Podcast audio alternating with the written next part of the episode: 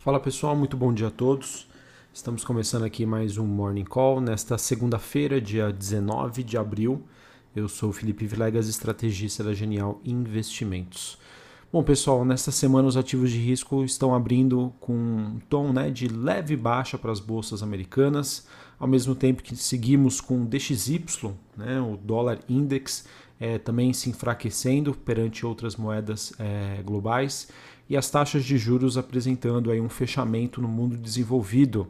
Destaque aí para o vencimento de 10 anos nos Estados Unidos, que opera em queda na faixa ali de 1,56%. Lembrando que no final de março esse rendimento chegou a ser de quase 1,77%. Assim, as moedas de países emergentes estão, acabam atingindo seu maior nível contra o dólar em alguns meses. E a pergunta que fica é a seguinte, né? Será que o nosso querido realzinho vai acompanhar essa tendência? A resposta é tecnicamente simples, né? Brasília e vacina. Mas na prática a gente sabe que isso não é tão simples assim. Bom, falando sobre o desempenho de outros ativos, a gente tem o Stocks 600, que é um dos principais índices do velho continente, ele que avança para um novo, novo recorde, sendo aí a sua sétima semana consecutiva de ganhos.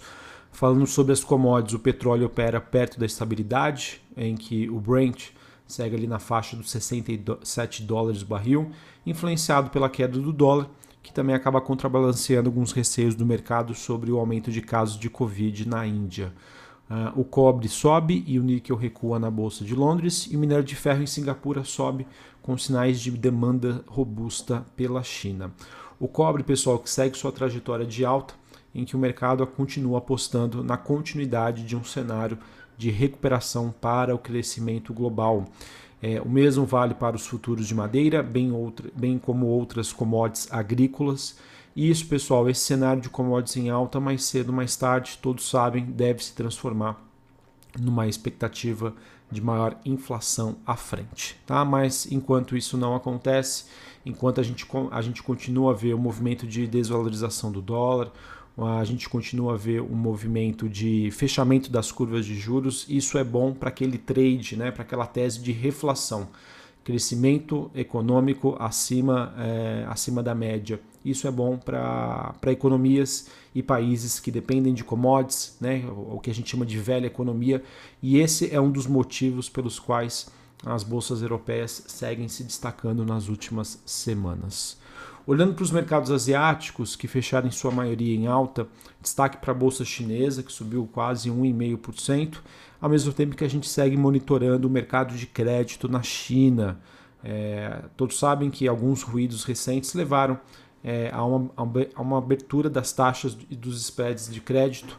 Isso também trouxe um certo estresse para os mercados de ações e hoje a gente acabou tendo esse alívio após um regulador sinalizar que a, a Uaronk, que é uma empresa que aparentemente apresentava problemas financeiros, é, estaria operacionalmente sem problemas aparentes.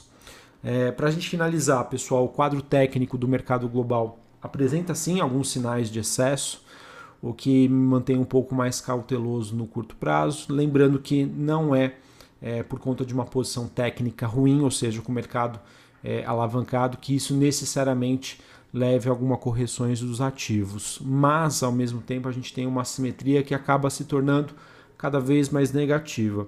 E a gente deve vivenciar momentos em que notícias negativas têm mais impacto do, do que notícias positivas. Então, acho que vale a pena, como eu venho defendendo aqui o discurso com vocês desde a semana passada. Cautela, diversificação e seletividade. Acredito que devam ser é, três aí, estratégias que devem ser adotadas pelos investidores neste momento. O VIX segue aí subindo mais de 5% nesta segunda-feira, mas ainda assim bastante tranquilo na faixa dos 17 pontos. O VIX, para quem não conhece, é o índice de volatilidade implícita das opções de venda do S&P. Quanto mais alto esse número, mais, digamos, aflito o mercado o investidor está em relação ao cenário econômico. Bom, pessoal, sobre o Brasil, o processo de vacinação segue ganhando tração à medida em que temos uns sinais aí de um ambiente menos negativo para a pandemia em vários estados e regiões de país, do país. Falando sobre São Paulo, né, uma das principais é um dos principais estados brasileiros, a gente já começa a ver algumas medidas de melhora na flexibilização da mobilidade urbana, urbana que acaba acontecendo aos poucos. Acredito, pessoal, que o processo de vacinação do mundo ele irá ser acelerado, né, à medida com que as farmacêuticas aumentem a sua produção. E uma vez atingida a imunização desses países desenvolvidos, isso deve garantir é, que doses né, comecem a sobrar, de doses de vacina comecem a sobrar no mundo, e isso acabaria, digamos, é, resvalando aqui para outros países emergentes, incluindo o Brasil. Falando sobre o clima político na semana, acho que os grandes destaques ficam por conta da sanção do orçamento, esperada para acontecer na próxima quinta-feira, dia 22 de abril, pós-feriado.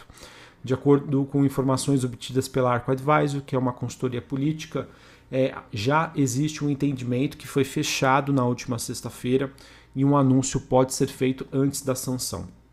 É, no Ministério da Economia, a recomendação é que o presidente Jair Bolsonaro vete parte do texto para não incorrer num crime de responsabilidade fiscal. Pode também, pessoal, ser instalada na próxima quinta-feira a Comissão Parlamentar de Inquérito CPI da pandemia no Senado e se não houver acordo, sua primeira reunião pode ser adiada para o dia 27 de abril. De acordo com o requerimento da criação, a comissão terá 11 membros titulares, com igual número de suplentes, e o prazo de funcionamento é de 90 dias, mas este pode ser prorrogado até o final da legislatura, ou seja, até janeiro de 2022. Pessoal, por conta do feriado da, da quarta-feira, quarta-feira de cinzas, que inclusive não teremos negociações, tá? a Bolsa dá uma pausa aí no, no meio da semana. As atividades em Brasília também devem ser reduzidas. Acredito eu, portanto, que o foco deve ser essa questão do orçamento e todas as discussões sobre possibilidades ou não de Paulo Guedes estar enfraquecido como ministro da Economia. Ah, então, acho que são temas que devem guiar é, servir como norte para o posicionamento dos investidores no mercado brasileiro. Bom, sobre a agenda do dia, olhando para essa segunda-feira, 8 horas da manhã, nós temos a segunda, fé, segunda prévia da inflação do IGPM. Às 8h25, o Banco Central divulga sua pesquisa Focus. E às 9 horas da manhã, a gente tem os dados de atividade econômica, é, que serve como uma proxy para o PIB, dado esse divulgado pelo Banco Central. 3 horas da tarde a gente tem balança comercial semanal. Nos Estados Unidos não temos a expectativa da divulgação de indicadores importantes. É, e hoje, após o fechamento do mercado, a gente tem a Lynx divulgando seus números, acredito eu, referentes ao quarto trimestre de 2020. Né? A Lynx que acaba divulgando com atraso os seus números. Nós também teremos hoje a Vale divulgando o relatório de produção referente ao primeiro trimestre deste ano, após o fechamento do mercado nós, nós teremos as estreias das ações da, da farmacêutica Blau, que encerrou o seu processo de IPO na semana passada. E hoje, pessoal, é vencimento de opções sobre ações na B3. Muito importante, queria abrir um parênteses aqui sobre esse assunto de vencimento de opções, é porque agora, no mês de abril, né, o vencimento de hoje, pessoal, será o último vencimento de opções que acontece na, segunda, na terceira segunda-feira de cada mês a partir do mês de maio. Os vencimentos de opções ocorrerão na terceira sexta-feira de cada mês, tá bom? Acho que é muito importante para quem gosta de operar o mercado de opções que aconteceram algumas mudanças nas regras. É, enfim, são alguns detalhes aqui sobre a precificação final, o que pode ser negociado, o que vai ser levado em consideração. É, a gente também tem a possibilidade do exercício automático. Enfim, existem uma série de mudanças, pessoal. Peço para vocês, por gentileza, acabei não trazendo aqui para vocês todas elas, mas eu fiz uma publicação das principais no meu Instagram, Felipe Vilegas, mas se você buscar no Google ali, é, mudanças né, na, nas regras da B3, vocês vão encontrar o um material sobre isso, tá? Mas acho que o principal que eu queria trazer aqui para vocês é que a partir do próximo mês, a partir do mês de maio, os vencimentos, a data de vencimento de opções vai ser na terceira sexta-feira de cada mês, deixando aí da, de ser na segunda-feira, beleza? Acredito eu que isso acaba sendo uma tendência é, do mercado brasileiro ficar cada vez mais próximo de como são as regras e como funciona o mercado norte-americano. Bom, para finalizarmos falando sobre o noticiário corporativo, de acordo com matéria da Bloomberg, a Amazon estaria experimentando um novo serviço premium em que esse serviço permite que clientes optem pela montagem, é, pelo serviço de montagem de móveis ou eletrodomésticos assim que os mesmos chegam em suas casas. Assim, os motoristas né, entregariam um produto, removeriam as embalagens e depois realizariam as montagens desses produtos. Ou seja, um serviço aí em que a Amazon pode começar a se destacar frente aos seus principais concorrentes, como Magazine Luiza, Via Varejo, B2W e lojas americanas. A Hidrovias do Brasil, uma empresa do setor de logística, teria comprado a operação da Imperial na América do Sul. É um acordo que envolve aí algumas, alguns dos ativos né, deste grupo. Acredito que isso deve ser bem recebido pelo mercado. Tivemos também a Ipera Farmacêutica informando a aquisição de 22,5% da participação no capital social da Consulta Remédios, com um possível aumento dessa fatia minoritária. A Consulta Remédios, para quem não conhece, é a maior plataforma de acesso e consulta de informações sobre medicamentos no Brasil e, se eu não me engano, a quinta ou a sexta com maior acesso no mundo, ou seja, é uma plataforma bastante relevante. O mercado sempre gosta dessas notícias de aquisições, principalmente com foco na parte de tecnologia. Acredito que essa notícia também seja bem recebida pelo mercado. Tivemos na última sexta-feira a JBS informando que começou a exportar carne suína e de frango para o Camboja e para a República Dominicana por meio da Seara. É, a JBS que pretende manter negócios regulares e estuda parcerias com o varejo para o envio de um, de um maior mix de produtos. Notícia positiva em que a JBS, é, aos poucos, é, começa a ampliar os seus países de atuação. Uh, a Porto Seguro informou na última sexta-feira também que a Health for Pet, que é uma empresa do grupo que opera planos de saúde para animais de estimação, fechou um acordo de combinação de operações com a Pet Love, que seria um pet shop online. Após essa combinação, a Porto Seguro então passará a deter 13,5% de participação da Pet Love, que irá transferir a operação da Health for Pet para a empresa de pets, incluindo o lançamento também de uma nova marca de planos de saúde, a Porto.pet. Pessoal, eu acho que esse é um movimento bastante interessante da Porto Seguro de cada vez mais tentar explorar é, o mercado de pets aqui no Brasil, que cresce bastante, tá? É um mercado que ganha bastante destaque, principalmente quando a gente compara com o que representa o mercado de pets internacionalmente falando. Acredito que tenha sido aí um, um acerto que deva agradar bastante o mercado.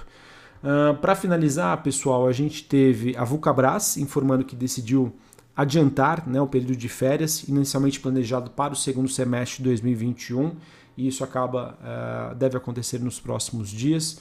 As medidas né, englobam as unidades fabris das companhias do Ceará e da Bahia por conta da situação da pandemia da Covid-19, ao mesmo tempo que tivemos, pessoal, a confirmação de que a Lojas Renner ela vai fazer uma oferta de 102, 102 milhões de novas ações. Tá? Então, confirmado a, a Lojas Renner, né, essa oferta de ações que pode girar até 6,4 bilhões de reais, a depender da oferta, né, do preço que for ofertado e da demanda uh, pelas ações das lojas Renner, um movimento que se dá, se dá de uma continuidade de eventos da semana passada, em que o setor de varejo barra vestuário acabou ficando bastante agitado, com o mercado já especulando possíveis é, fusões, possíveis aquisições da lojas Renner, que poderia ser a C&A, poderia ser a Ering, poderia ser a Riachuelo, enfim, é o noticiário que deve então deixar esse mercado, esse setor bastante agitado,